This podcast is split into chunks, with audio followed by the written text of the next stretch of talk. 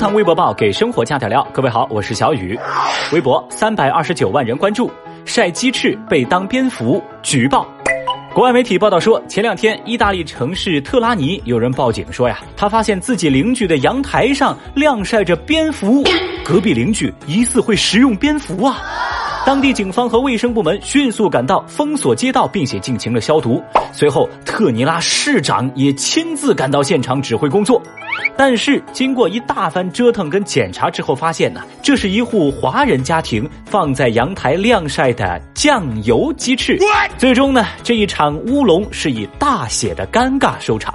消息登上热搜之后，引来微博网友的围观。有人搜出相关的新闻图片之后，就感慨说：“天哪，长得还真像。”还有网友则表示说：“哎呀，这看了谁不举报啊？举报的都是好市民。”话说这相关的图片呢，您可以从今天的推文当中瞧上一眼，上眼看看。话说小雨，我也是第一次见到这么诡异的鸡翅哎，幸亏这事儿是虚惊一场。你别说是在意大利啊，就算是我家邻居要晒这么一串玩意儿，那我肯定也先打个幺幺零了。微博二百一十九万人关注，你好竹子。最近有网友扒出网红你好竹子此前在微博上发文说，因为新冠肺炎病毒源自中国，他对欧洲的疫情爆发感到非常的抱歉。这样的论调受到了大量网友的质疑，有人在评论区给他留言说：“拜托，病毒不一定起源于中国哟。”而你好竹子则回复他说：“没有证据，不要乱说好吗？”嗯，这样的回复啊，更是招来更多的网友对其口诛笔伐。此后，你好竹子删除了相关的微博，若无其事的发起了自己接的各种广告，事情似乎不了了之了。但是在十天之后，这件事儿不知为何被炒上了微博热搜，无数微博网友涌向你好竹子的微博，开始了无尽的谩骂、指责跟批评，很多留言也显得越发的不理智了。看着这些留言呢，小雨我头皮发麻。讲真的，观点可以讨论，带着情绪在网上喊打喊杀，一边喊着造谣，一边扬言要举报、要封杀，这个架势太恐怖了。天哪！实话实说，一个有着大量粉丝的网红博主发文对国外的疫情感到歉意。这个神逻辑自然会引得公众反感。那毕竟嘛，连医学专家都没搞清楚新冠病毒究竟源自何方，一个同样拿不出实锤的网红，却先站出来主动背锅，如此具有人道主义精神的举动，我觉得哈，完全配得上二零二零诺贝尔扯淡奖。一个字绝。微博一百七十二万人关注，郑州首例境外输入型确诊病例。三月十一号，郑州市确诊了一例境外输入型新冠肺炎确诊病例，这也是郑州首例境外输入性的确诊病例。确诊男子郭某七号从意大利回国，坐大巴到火车站乘车，又从北京回到了郑州，此后还若无其事地乘坐公共交通工具前往公司上班。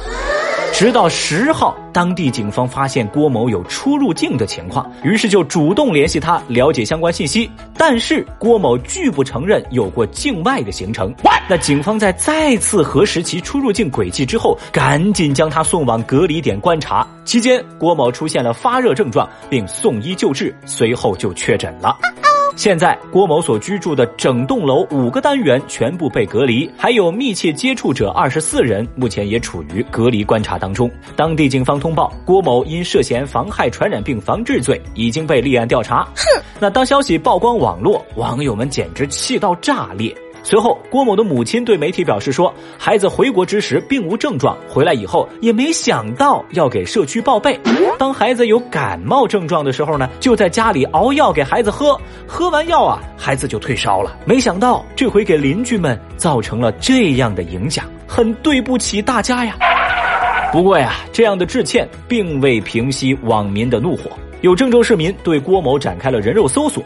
致电郭某，怒气值不负责任。而面对质问，郭某却解释说：“我对国外的疫情根本就不了解呀。”与此同时啊，多个网络平台及朋友圈又出现了一张所谓是这个郭某的照片，但是这照片并不是郭某，而是另一位臧先生。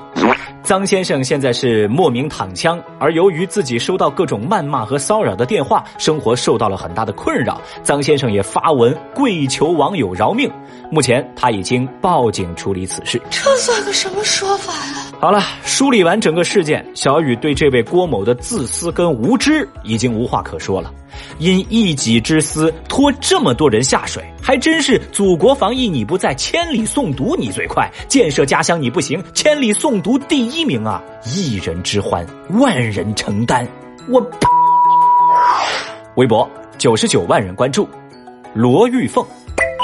最近，一篇名为《前中国知名网络艺人罗玉凤在美国确诊新冠肺炎，此前在购物中心进行销售服务》的文章在网上广为流传。